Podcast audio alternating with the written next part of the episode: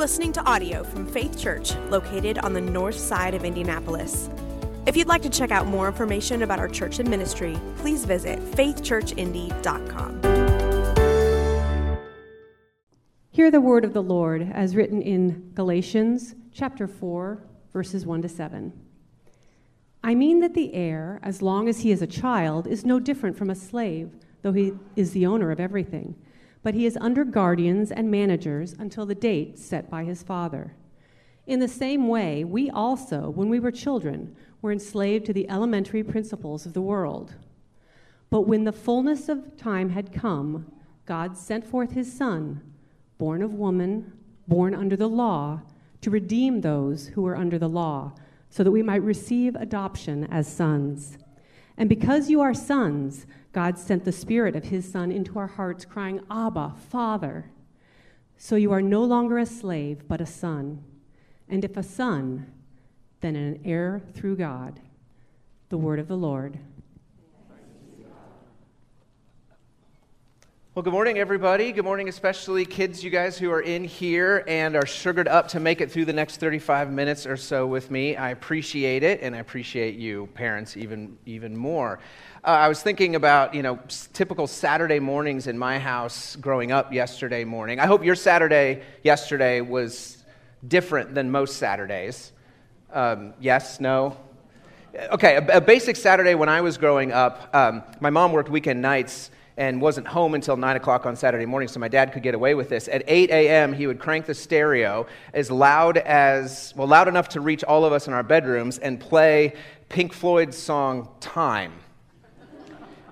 Those of you that are laughing know that's the one that starts with a minute's worth of a hundred different clocks all chiming and ringing and alarming and all that. And, he would let it go and then turn it down and shout at us, It's Saturday morning, it's 8 a.m., it's time to get started on your chores.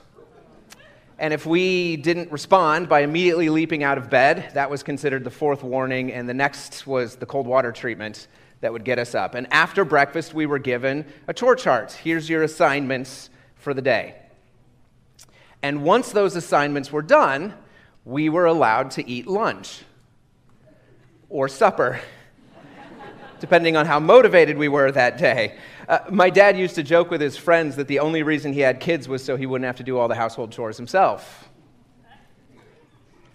I know, as a kid, I think I knew that that was a joke, but it didn't feel like it especially on Saturday mornings, it didn't, we didn't, my brothers and I didn't so much feel like, uh, like sons. Now, as an adult, I know dad was just using lunch as an incentive to get us to do our chores promptly and not dawdle on it because there's nothing more annoying than continuously telling your kid, go back to work, go back to work, go, just please go back to, get, just get it, get it done, right? But as a kid, it, it still sort of felt a little bit like a rejection.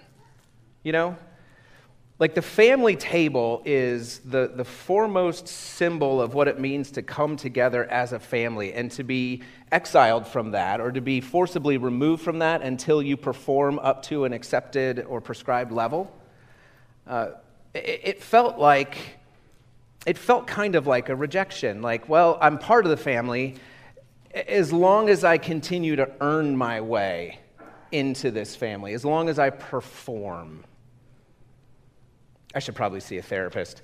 Uh, but these kind of things are helpful for sermon illustrations because a similar dynamic is going on in the Galatian church. In this letter we've been reading, written to the Galatians, uh, Paul is writing because the, there's two groups within this church a Jewish group that is fairly confident in their sonship, like we belong, we're part of this family the Messiah who is inviting people into this family is Jewish, after all. Uh, so they're confident in their sonship. But there's this other group, these Gentile believers in Jesus, who are coming into this family. And the sort of Jewish, almost older brothers are looking at him saying, like, well, you don't really look like us. And the best way to become part of us is here's the chore list. Here's the chore chart. Here's what you need to do in order for you to become part of this family. You know, you may be in, but you've got work to do. Shape up and conform to the Jewish law, the, the Torah, before you can actually rest in your sonship and know that you're part of this family. But Paul's writing them to say, to say no, I, I don't think you guys get it. You, you're both. You're both in the same situation, Jew and Gentile alike. You both need to move from slavery, is the illustration that he uses, into sonship. You both need to make the same movement, and it's not by getting the work done. It's not by doing the chores and getting invited to the table. It comes on a totally different basis. So, Galatians 4, 1 through 7. We're going to walk through these seven verses together. I'm going to take them in kind of two big chunks verses 1 through 3, slaves, verses 4 through 7, sons. From slaves to sons. All right, let's jump in. If you're uh, following along in that Bible under the seat in front of you, it's on page 1156 or on page 16 of your scripture journal, which I completely forgot to bring with me today because Hey, we're back in Galatians, and I almost forgot. All right, yeah, everybody turning there? You're there, Galatians 4, chapter 1, uh, or chapter 4, verse 1. While you're getting there, I'll just briefly recap where we've been in this series since we took that month off for Advent. Uh, in this letter, Paul is writing to these churches in order to, to work on this split between Gentiles and Jews. Like I've said, there's conflict between the Jewish believers and the Gentile believers in Jesus on do you keep the law or not? Do you become Jewish in order to come to Jesus? Now, Paul says, well, look, the coming of the Messiah has completely changed the nature of our relationship with that law, Jew and Gentile alike. If Messiah has come, then the way you become part of the Messiah's family isn't by keeping the law, it's by faith. Jews join the Messiah's family by faith, and Gentiles join the Messiah's family by faith. Which means Jew and Gentile are alike, equal before God. For either group to tell the other you have to keep the law is to say, no, Messiah didn't really come. He didn't really change everything by his death and resurrection. So, all of that is the first three chapters Paul's been arguing as we get to the beginning of chapter four. But we're also just coming off of an illustration uh, that Paul's used where he says, before Jesus came, before the Messiah came, the Jewish people were like children who needed a babysitter in order to walk to school and back, to, you know, babysitter to keep them out of trouble. But now Jesus has come, the Messiah has come, and he's not a child. He doesn't need a babysitter. And if you're part of Jesus' family through faith, then you don't need a babysitter either. You also are a fully grown adult heir, a son or daughter of God, fully able to inherit. Okay, so he's just finished that illustration, and that takes us right to chapter 4, verse 1. And he says, I mean that, which is uh, kind of a way of saying, like, uh, let me put it another way, or let me say it again. Uh, or think of it like this I mean that the heir, you know, the one who stands to inherit. The heir, as long as he is a child, is no different from a slave, though he's the owner of everything, but he is under guardians and managers until the date set by his father.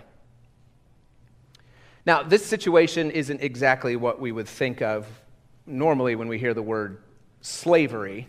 Right? An heir, a child in a household, in an estate, who uh, stands to inherit it all one day, but at the moment it just isn't allowed to use any of the resources that will one day uh, be his. That's not necessarily slavery. Paul's kind of stretching the analogy to make his point here. Uh, that's not necessarily straight, uh, slavery, but that it's exactly how the Jewish people saw themselves in their current spiritual exile under Rome. Right? They're sons of God, sons of the Father who owns everything, the whole world, but that sonship isn't doing them a whole lot of good right now. Not while they're in spiritual exile. For all the good that being a son is doing them, they might as well be slaves. So most Jewish theologians writing around this time wrote and thought that Israel was still in a spiritual exile.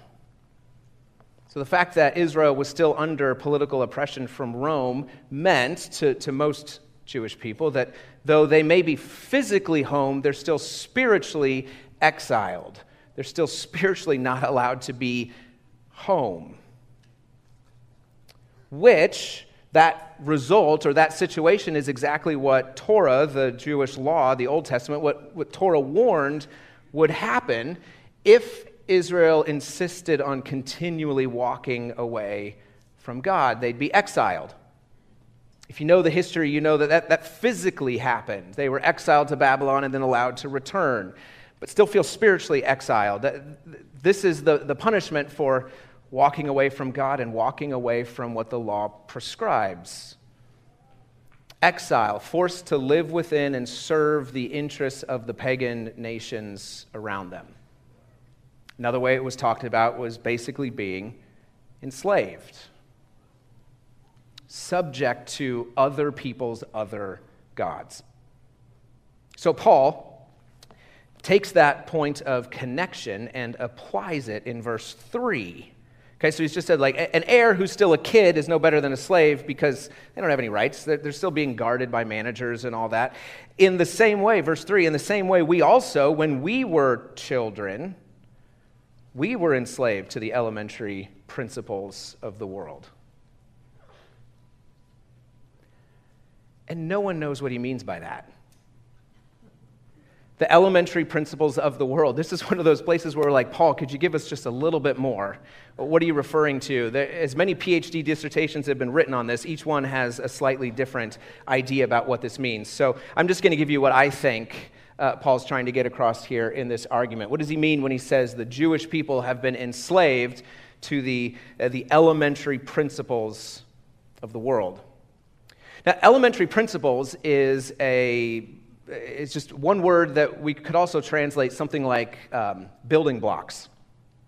Okay, so uh, the word is sometimes used to talk about the alphabet, right? Because letters are the building blocks of words.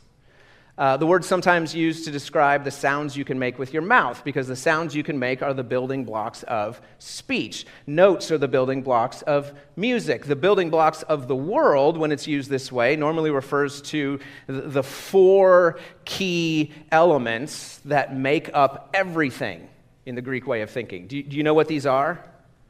Do you know three of them? Because of, you know, the 70s neo R&B punk fuzz rock electronica. Earth, wind, and fire, yes, thank you, plus water. So, water, earth, wind, and fire, the four elementary building blocks that in the Greek mind made up everything, the, the whole world. So, if you saw this phrase, the elementary principles of the world, translated anywhere else, you would translate it something like uh, the, the principal elements of the world, or the building blocks of all physical reality, or, or something like that. Okay? Now, this tends to make most interpreters pause and go, is that really what Paul's talking about here? Because we don't ever see the Jewish people worshiping earth, water, wind, and fire. Uh, we don't ever see them enslaved or idolizing earth, water, wind, and fire, except, and this is, this is the, the line that I take on it, uh, except when Torah, when, when the Old Testament law, when the Jewish law talked about what would happen if the Jewish people couldn't or didn't keep the law completely, three times Torah says you will, you will end up in other nations, you will be serving other people you do not know, and you will be worshiping other gods your fathers didn't know, gods made of wood and stone.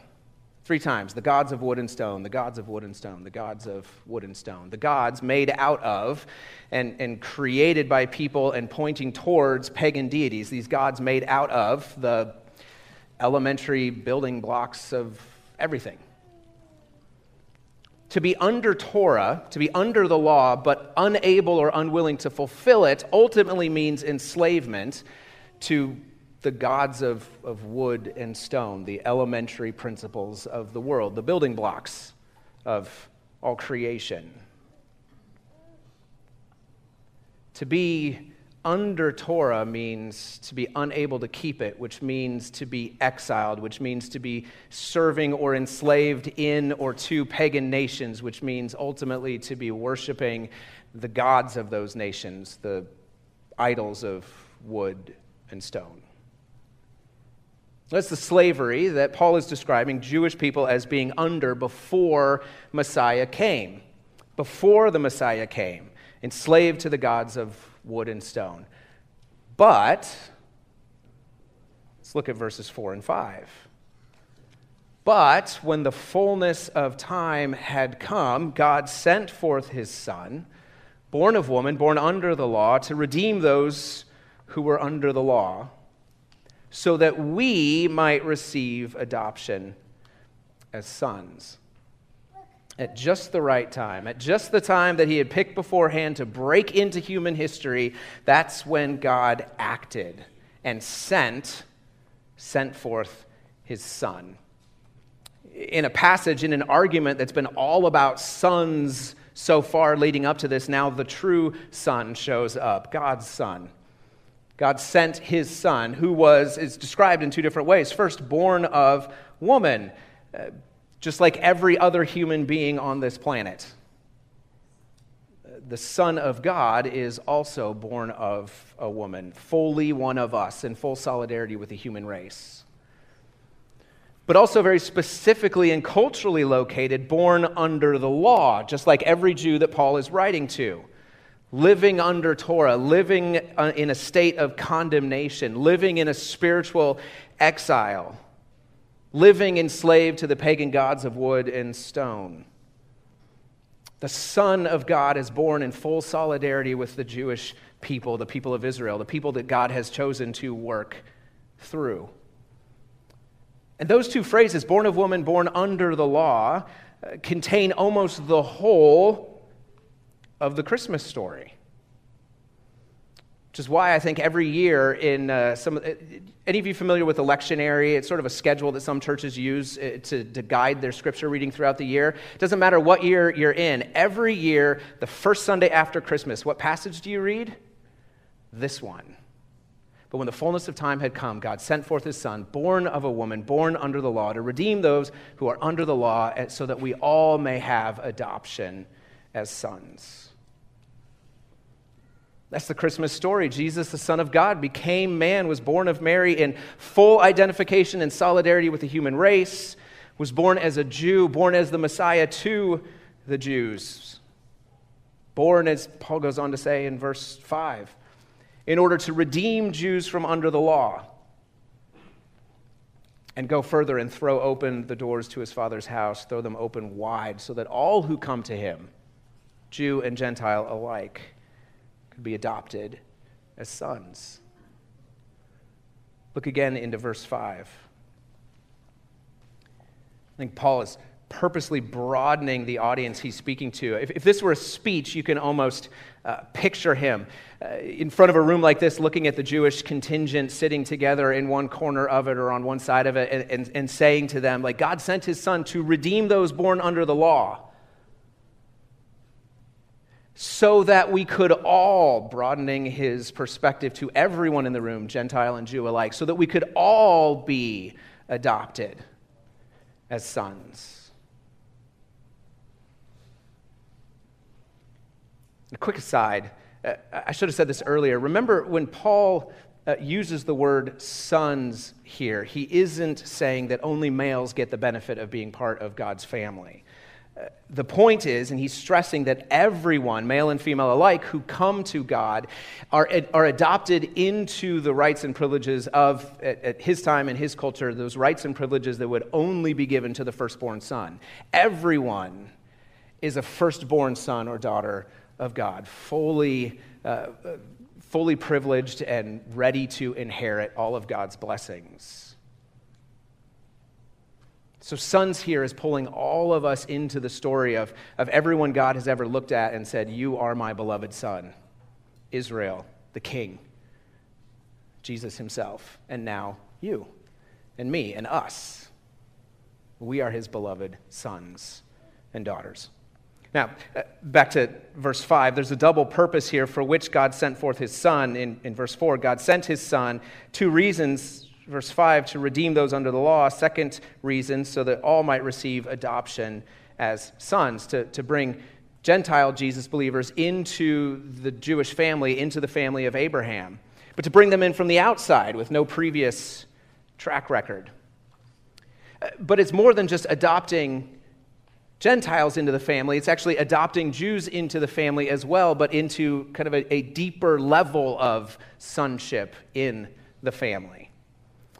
So the Jewish people be- believed, you know, we're all sons in God's family because we're born of Abraham. And, and Paul is here saying, well, yes, true, but uh, there's a deeper level of sonship to be more like your father Abraham. That only happens by faith.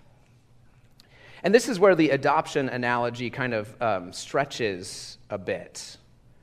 Um, all of you kids that I'm looking at out, out here, you are generally like your parents, right? If they're short, then you're short, usually. If they're short tempered, then you tend to be short tempered.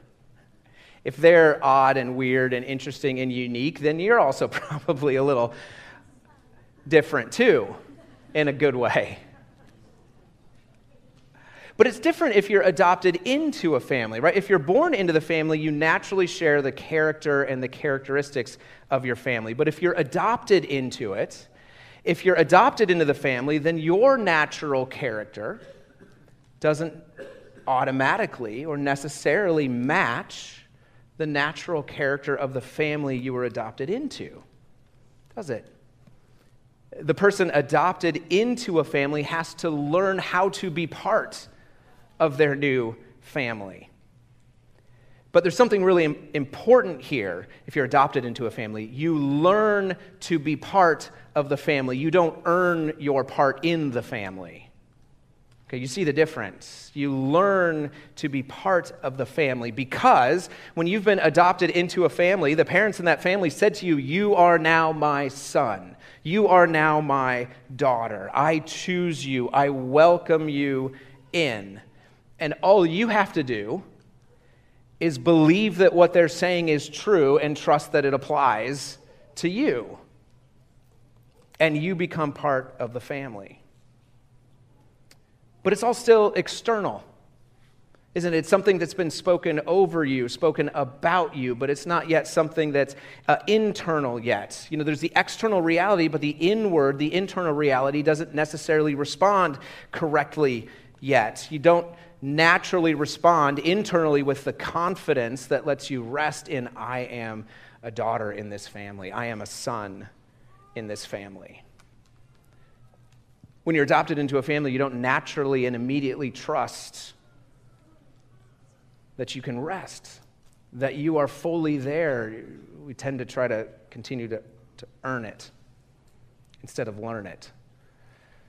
Uh, but in, in the family of God, that, that inward trust and character and characteristics of the family you've been adopted into are actually given to you as part of your adoption by the one who adopts you. Look at verse 6.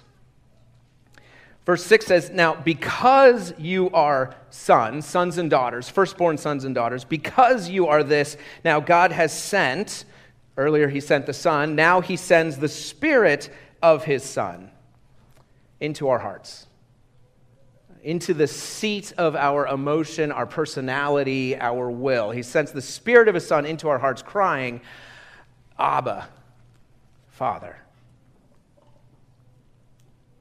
God not only sends the Son so that we can be adopted, but sends the Spirit of His Son into us to indwell us so that we can live into our adoption, so that the external reality of being told, You are my son, you are my daughter, now becomes an inward response of trust and confidence, of faith and of love. The Spirit of the Son enters our hearts so that our, our sonship or our daughtership isn't just an, like, a, like a shell that, that a, a slug wears or like clothes that you can take on and off, but it's who you are, it's what you are. And generates within you all of that. Um,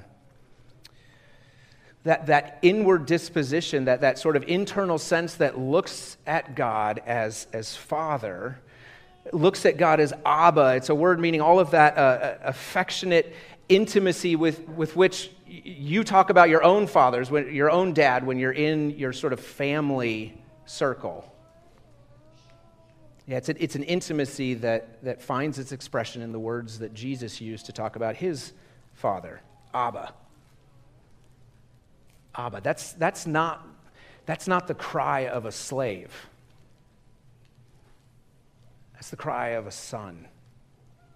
or a daughter. So you're not a slave, you're a son. And if you're a son, then you're an heir. I mean, you are fully part of the family. So, what does this have to do with us, this passage, these seven verses? This is only half of an argument that actually continues down through verse 11. Pastor Jeff's going to take us through the rest of it uh, next week. Paul has started by arguing that, like, hey, Jewish people are enslaved to the elementary principles of the, of the law of the world because of their inability to keep the law, to keep Torah.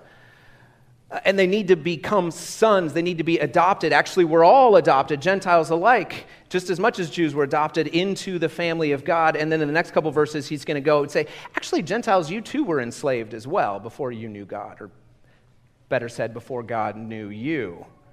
We're all enslaved whether we're Jews enslaved under Torah or we're Gentiles enslaved because we simply did not know the God who had revealed himself.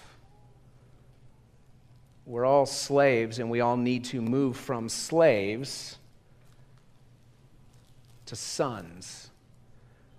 From trying to earn our belonging to learning how we belong. So there's two main ways that this passage, I think, lives out within us individually and as a church. First is just the question you got to ask yourself Am I still a slave? Or am I a son? My daughter? Am I trying to earn my way into God's family by checking all the chores off the chart, by doing whatever I'm, i feel like I'm being told I need to do in order to be, to be good enough or to feel good enough that God will accept me at his table and make me part of his family? Are you a slave? Are you a son, a daughter, someone who is welcome at the table, who is here regardless of your behavior? to be continually trying to earn your place at the table is just another kind of slavery. It's not, it's not sonship, it's not daughtership. It's earning your belonging. So, so, okay, so what about us? What about each of us? Are we slaves or are we sons and daughters? And second, how do you know that you're a son or a daughter of God? How do you know that you're part of the family?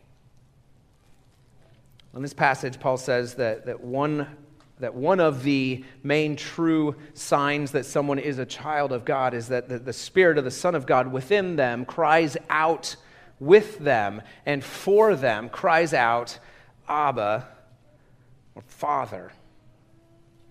It's a fascinating phrase. Uh, we could do a whole sermon on just those two words. Um, so I'll have to dig into those a- another time. You may have heard people teach on this and say, well, Abba is basically the, the Hebrew equivalent of daddy, right? It's a, it's a diminutive form of what a child would call uh, their, their father. And, and, that's, that's partly true. It's not totally true, but it's not far off uh, because Abba is a word used by children and by adults referring to their fathers. It's not just a diminutive child's word, you know, daddy or dada or something like that. Um, Abba is the Hebrew equivalent of whatever you call your dad, at whatever age you are within the intimacy of your immediate family circle. So if you're if you're three and you actually let me just ask, what do you guys, kids, what do you guys call your dads at home? Dad. That's a good one. What? Daddy? Fa- father? Sir? Any masters out there? Um, no, there will be now, won't there? Yes, sir. Whatever you say, sir. Um, whatever you call your dad, at whatever age you are, in and within the, the sort of intimacy of the family, family circle, right? If, if this changes throughout time and at your age, it, in, in the past, the, the way you would refer to your father affectionately might be to call him father. Now, if I did that, it would be a sign of disrespect. Yes, father. So, whatever you say, eh, Abba, uh, whether it's Abba or Bubba or, or Vati or Papa or Padre or Tata or Daddy or whatever, Abba, Abba is what you say to your dad when you're a child and you're curled up on his lap and you're just absolutely content, snuggling. Whatever you say to refer to your dad, that's Abba. It's when you're an adult and you see your father again after a long time of being away or after all this quarantine or whatever, and, and you see, and you're like, ah, dad, it's good to see you. That's Abba. Abba is whatever you called your father when you talked to him the last time, when you saw him for the last time before he passed away. And you just wanted to say, Dad, Daddy, I love you. Whatever word you use to refer to your father, that's, that's Abba. It's the word that naturally comes out of us internally when we're referring to, when we're talking to our dads. Eh, assuming, of course, that, that our dads have been good dads. I know some of you have a different situation or come from a different situation where those words are difficult uh, for you to say or to connect with. It's difficult for you to think of God as Abba, as Father, as what you would wish to call your dad if your relationship had been what you know it was supposed to have been. But Abba is the word that comes out of you when you're just resting and content with who you are in front of your Father. And Abba is also the word that comes out of you when you desperately need your father to step in and be your father.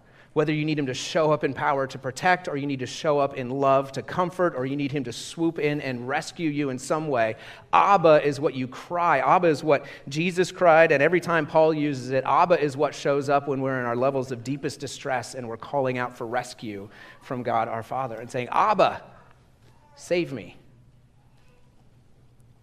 One of the truest signs that you have been indwelt by the Spirit of the Son of God, that you are a son or a daughter of God, and that you are living into that sonship, you are learning how to be a son or a daughter of God, is that when you think of God, you think of Abba. Whatever word comes out of you when you think of being accepted and loved and at rest or whatever word comes out of you when you need God to show up and be there. So, is that, is that how you think of, of God? As Abba? Or is it or is Abba hidden behind the formality of prayers or expressions that allow you to keep yourself at an emotional distance from God? Almighty and most merciful, transcendent Heavenly Father. Doesn't have the same ring to it as Abba. Though there are, of course, times when we should approach God as Almighty and most merciful Father, we confess that we have sinned against you in thought, word, and deed, and, and on and on like that. But there are other times where we just we should be able to call out to God and say, Abba, Father. So can you do that? Do you do that? Is God your Abba? Because you're not a slave in his house.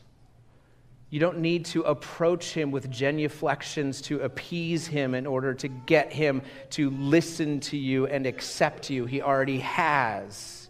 You don't have to work to earn the accepting gaze of your father. You already have it. You're a son. If you have faith in his son, you are a son, you are a daughter, and you're always welcome at God's table in God's family, whether the work is done or not.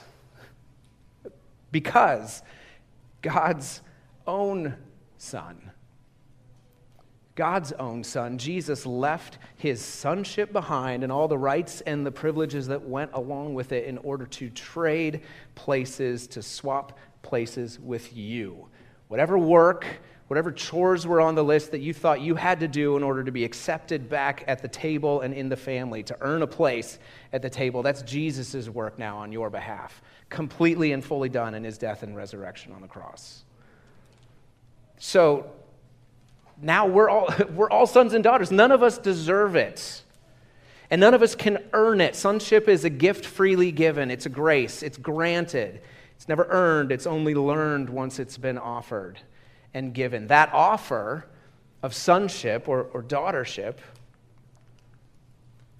has been extended to you to you and to you and to you, to all of us and, and to each of us. Because the one true Son, at, at infinite cost to himself, gave up all of it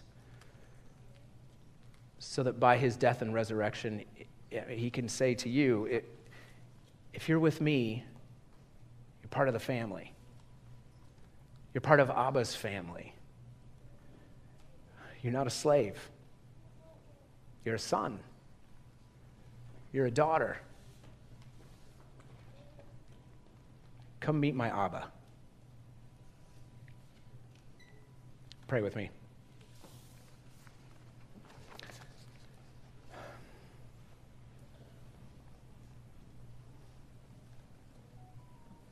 Father, even as I begin to pray, I think, I refer to you as Father, but what does that mean?